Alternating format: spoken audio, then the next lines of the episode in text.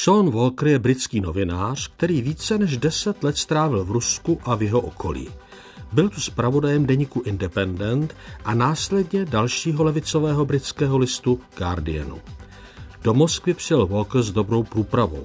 V Oxfordu vystudoval ruské a sovětské dějiny. Jeho zážitky a úvahy o postsovětském prostoru najdete v knize Ruská kocovina, kterou loni vydalo nakladatelství Paseka. Ukázky z knihy, která nese podtitul Putinův svět a přízraky minulosti, čte Libor Vacek, režii pořadu má Michaela Krčmová a od mikrofonu vás zdraví a co nejpříjemnější poslech přeje Milan Slezák. Ex Libris.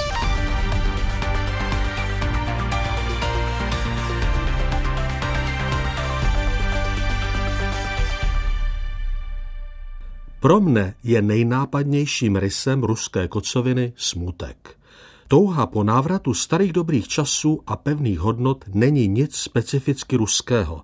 Ta na vás dýchne z Hezioda a Ovidia, anebo ze stezků starověkých čínských mudrců. Ale soudě podle toho, co Sean Walker v Rusku a jeho okolí pozoroval a co pak svědomitě popsal, v Rusku má touha po minulosti a pevném řádu specifické rysy. Lidé si ještě hodně pamatují. Vědí, že minulý režim měl své vady. Po komunismu jako takovém se většině z nich nestýská. Stýská se jim však právě po onom pevném, ukotveném řádu. Po domově, který, jak se jim zdá, ztratili s rozpadem Sovětského svazu. A po pozici, jakou mývala ve světě jejich země, kdysi skutečná supervelmoc.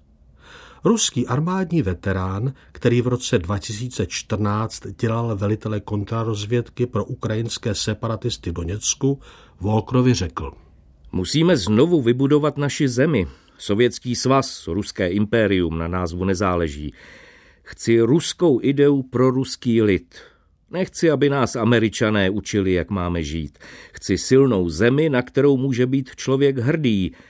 Chci, aby měl život zase nějaký smysl. Sovětský svaz byl pro tohoto muže, kterého Walker znal pod přezdívkou Rumun, zemí, v níž se narodil, zemí, které složil vojenskou přísahu a zemí, kterou stále nosil v srdci. Obdivoval horníky a oceláře východní Ukrajiny, píše o Rumunovi Walker. Prosté, tvrdě pracující a dokonale mravné muže, díky nimž si připadal, jako by byl zase zpátky v Sovětském svazu a ten si Rumun spojoval s mnohem menší mírou korupce, než jaká ho obklopila po rozpadu Sovětského svazu. Korupci nesnášel, vyřešil by jednoduše, všechny skorumpované úředníky by nechal postřílet. Rumun se u Volkera jeví jako ctitel Stalina.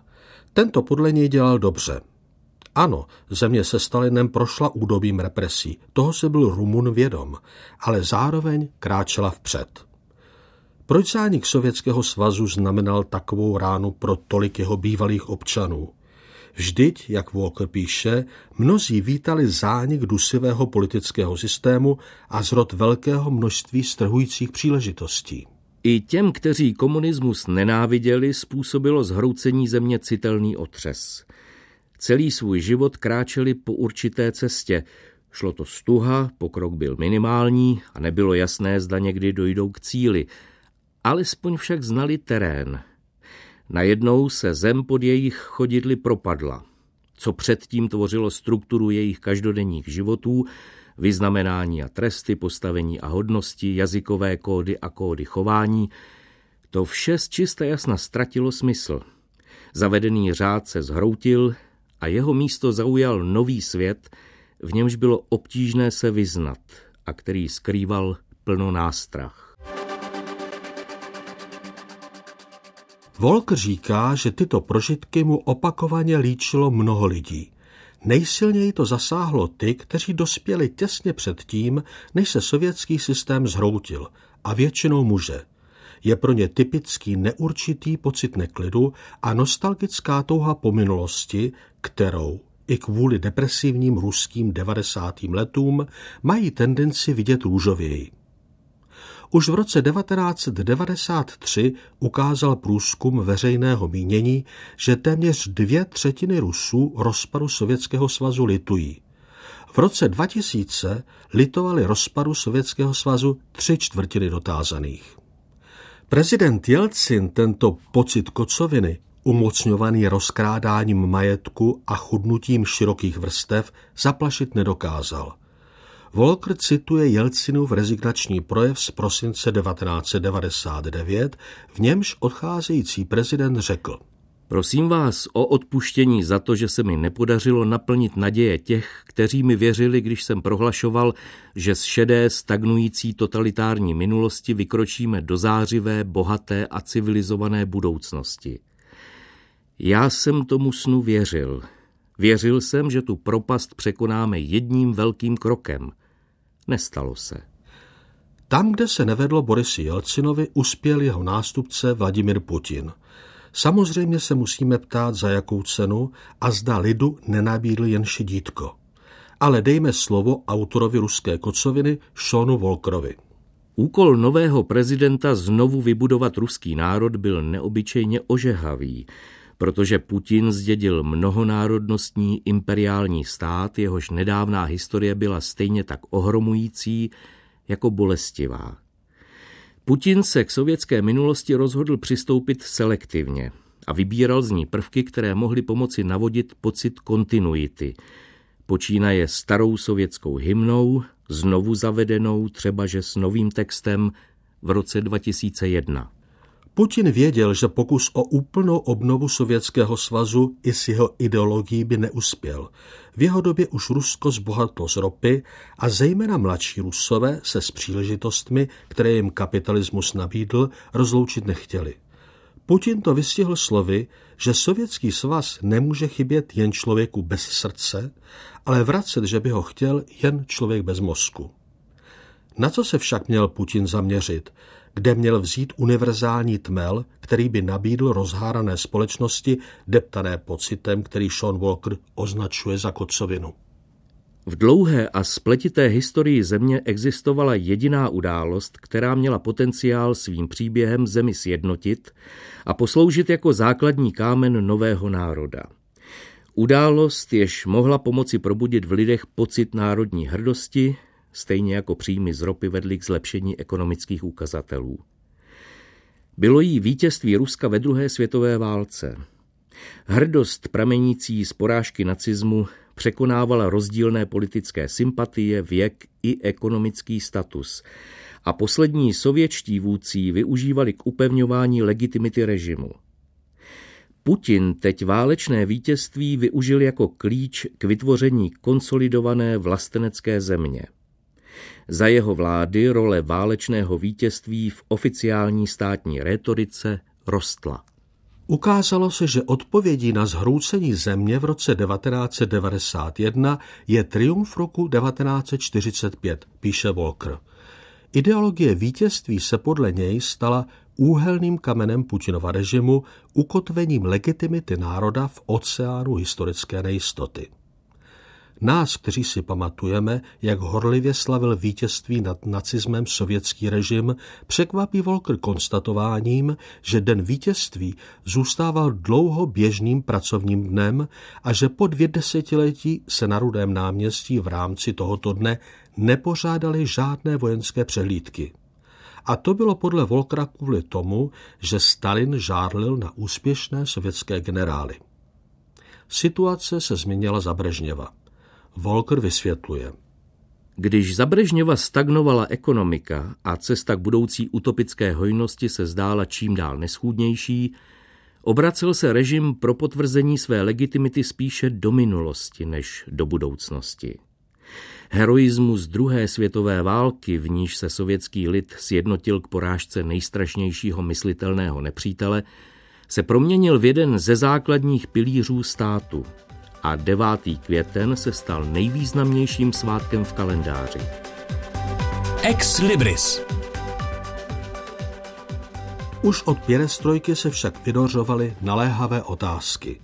Muselo opravdu zemřít tolik sovětských vojáků? Neposílal je někdo zbytečně na smrt? Proč museli sovětští vojáci, kteří se třeba i v bezvýchodné situaci dali zajmout Němci po válce do Gulagu? Dají se obhájit, či alespoň vysvětlit masové deportace celých národů, k nímž se sovětské vedení za války uchýlilo? Nepocenil Stalin varování před nacistickou invazí, které dostával z různých stran? A nemají tedy pravdu ti, kteří tvrdí, že za počáteční sovětské porážky může sám vůdce? V této sebespitné atmosféře uložilo sovětské ministerstvo obrany řediteli hlavního vojenského historického ústavu generálu Dmitriji Volkogonovi, aby sepsal novou historii Velké vlastenecké války. Už v roce 1990 měl generál hotovou hrubou verzi textu, v němž kritizoval teror a vraždění z let předcházejících roku 1941. Konstatoval, že rudá armáda vyhrála válku ne díky, ale navzdory Stalinovým taktickým plánům.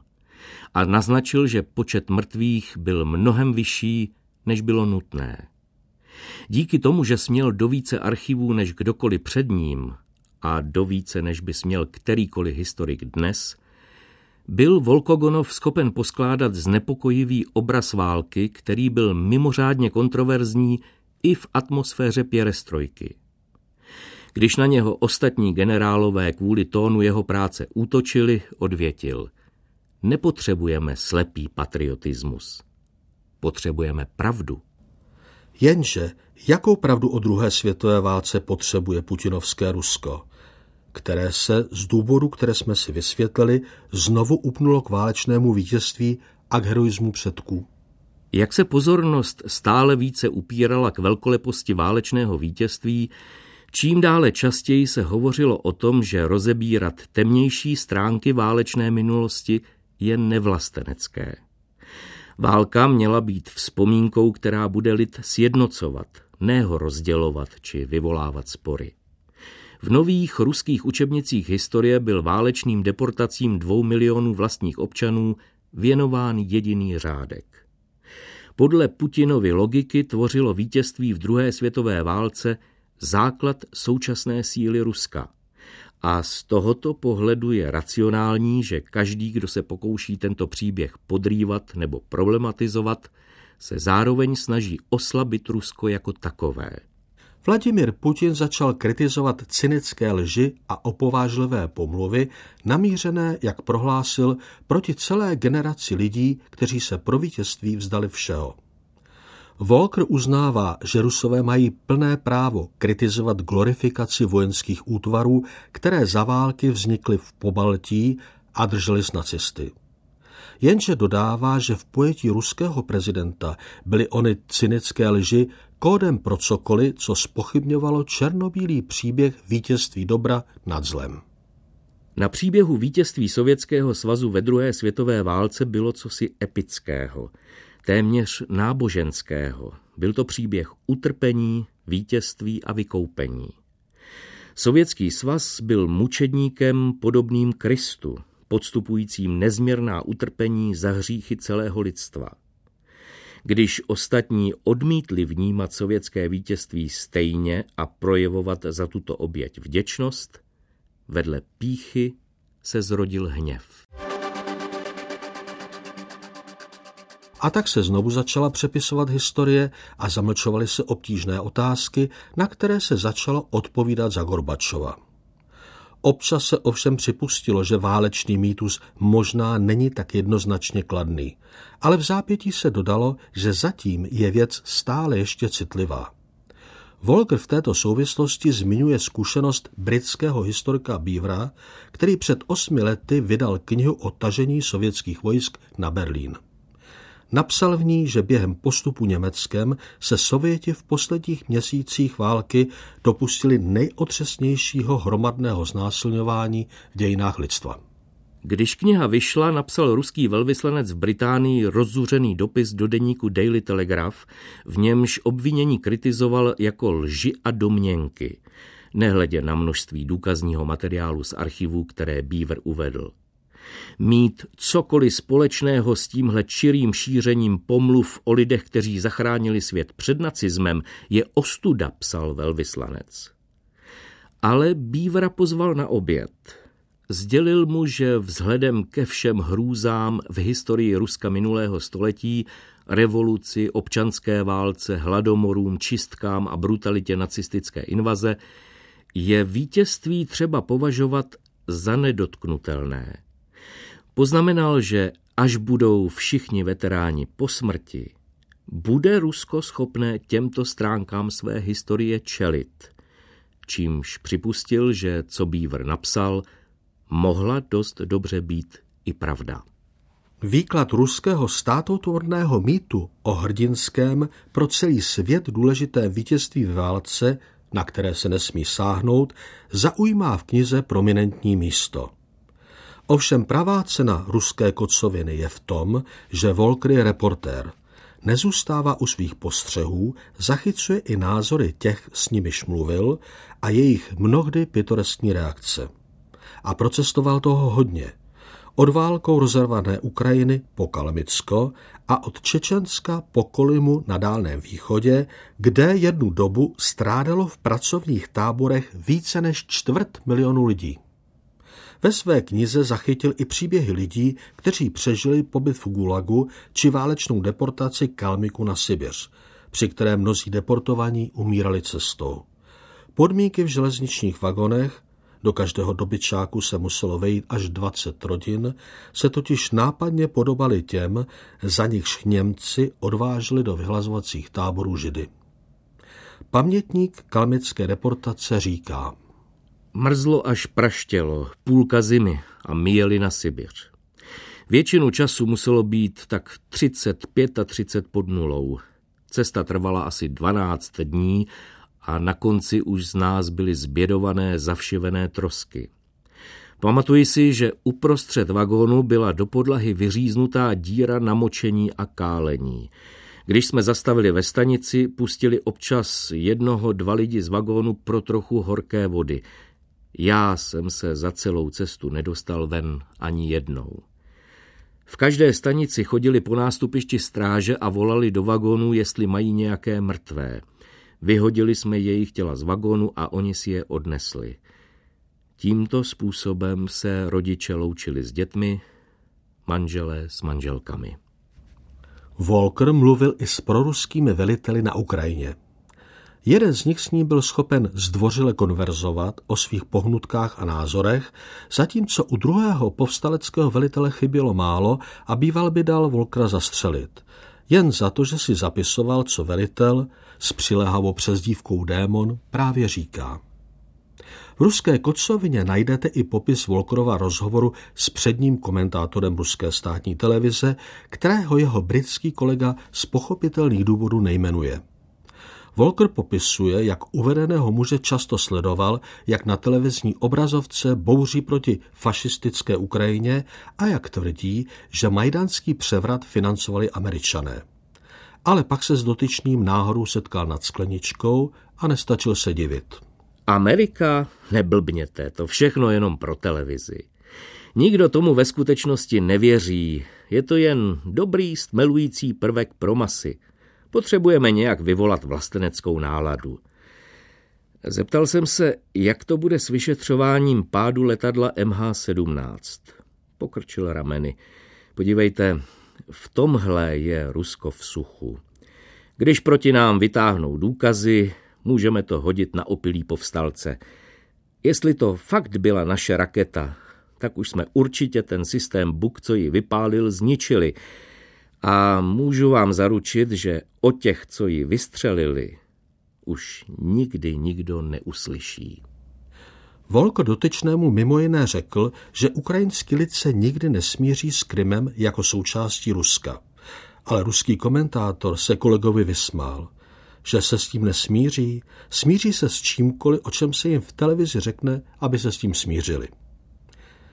Že má ruská televize v této části světa skutečně velkou moc, to poznal Volker na vlastní kůži, když byl v ruské části ukrajinského Mariupolu odhalen jako hlář a propagandista. Příhoda má komické rysy, ale mohla dopadnout špatně. Toho dne se v Mariupolu slavil den vítězství, od rána se pilo a propukali přestřelky. Z doutnajících budov stoupaly pruhy kouře a ulicemi se potáceli omámení opilí lidé, píše Volker. Našel jsem ženu, která mluvila dostatečně souvisle, aby mohla zodpovědět mé otázky. Měla vztek na Kijev a přála si, aby Rusko zasáhlo. Podívejte se, co našemu městu udělali. A navíc zrovna v den vítězství, v nejposvátnější den, jaký existuje. Přestože mi dávala správné odpovědi, Zjevila se z ničeho nic skupinka rozlícených žen a když zjistila, že jsem cizinec, začali, jako v nějaké grotesce, mlátit paní, která mi odpovídala kabelkami. Proč se bavíš s tou cizáckou lůzou? Jsou to lháři, všechno překroutí proti Rusku, je to propagandista. Spěšně jsme se s onou ženou rozešli. Ve Volkrově knize najdete pěkný rozbor jedné z takzvaných fake news, jimiž západ zaplavují ruské dezinformační dílny. Jde o údajné očité svědectví jistého doktora Rozovského, který se prý osobně v Oděse snažil zachránit proruské aktivisty, kteří uhořili v obležení ukrajinských nacionalistů. Údajný židovský lékař Rozovský údajně napsal toto. Byl jsem zastaven pro ukrajinskými nacistickými radikály. Jeden z nich mě hrubě odstrčil a sliboval, že mě a další židy z Oděsy brzy čeká stejný osud. To, k čemu došlo včera, se nedělo ani za fašistické okupace mého města za druhé světové války. Zajímalo by mě, proč celý svět mlčí. Volk napřed upozorňuje, že rozovského tvrzení je nesprávné už věcně, protože v říjnu 1941 během pouhých tří dnů byly v Oděse zmasakrovány desítky tisíc židů a někteří byli upáleni zaživa. Přesto by se doktorovi dalo jeho zveličování, k němuž došlo téměř v zápětí poté, co se stal svědkem tak strašlivých událostí, odpustit. S celým příběhem však bylo v nepořádku cosi mnohem zásadnějšího. Nikdo v Oděse nikdy o lékaři jménem Igor Rozovský neslyšel. Když se jeho popis událostí jako lavina rozšířil internetem, novináři se pustili do pátrání a přišli na to, že jeho profil na Facebooku byl založen teprve nedávno. Doktorova profilová fotografie byla ve skutečnosti fotografií zubaře v ruském městě od Oděsy vzdáleném více než 1500 kilometrů. Krátce na to byl profil smazán. Člověk se musí neustále připomínat, že se takové věci dějí, že v jistých zemích se lži produkují záměrně a ve velkém – pak snáze pochopí, proč po posluchači, závislí na podobných zdrojích, nikdy neuvěří, že nemá z hora přísně nařízeno, co smí a nesmí v rozhlase říkat. V ruské kocovině si také rozhodně přečtěte pasáž o Čečensku. Volker v ní například píše Jedné noci mne v Grozném zpátky do hotelu vezl bojovník jedné z vládních jednotek. Zeptal jsem se ho, jestli podle něho současný mír v Čečensku vydrží, nebo jestli jednoho dne budou Čečenci proti Rusům znovu bojovat. Odpověděl, potřebujeme mír, potřebujeme se nadechnout. Víme, co je to válka a jsme za mír vděční. Ale samozřejmě je to jen dočasné. Když si přečtete jedinou knihu o historii Ruska a Kavkazu, pochopíte, že tohle není konec ani zdaleka to není konec. Co říci závěrem, že i když to tak pravděpodobně nevypadá, autor ruské kocoviny má Rusko evidentně rád, snaží se mu porozumět a místy ho i hájí. Od mikrofonu se loučí a naslyšenou někdy příště se těší Milan Slezák.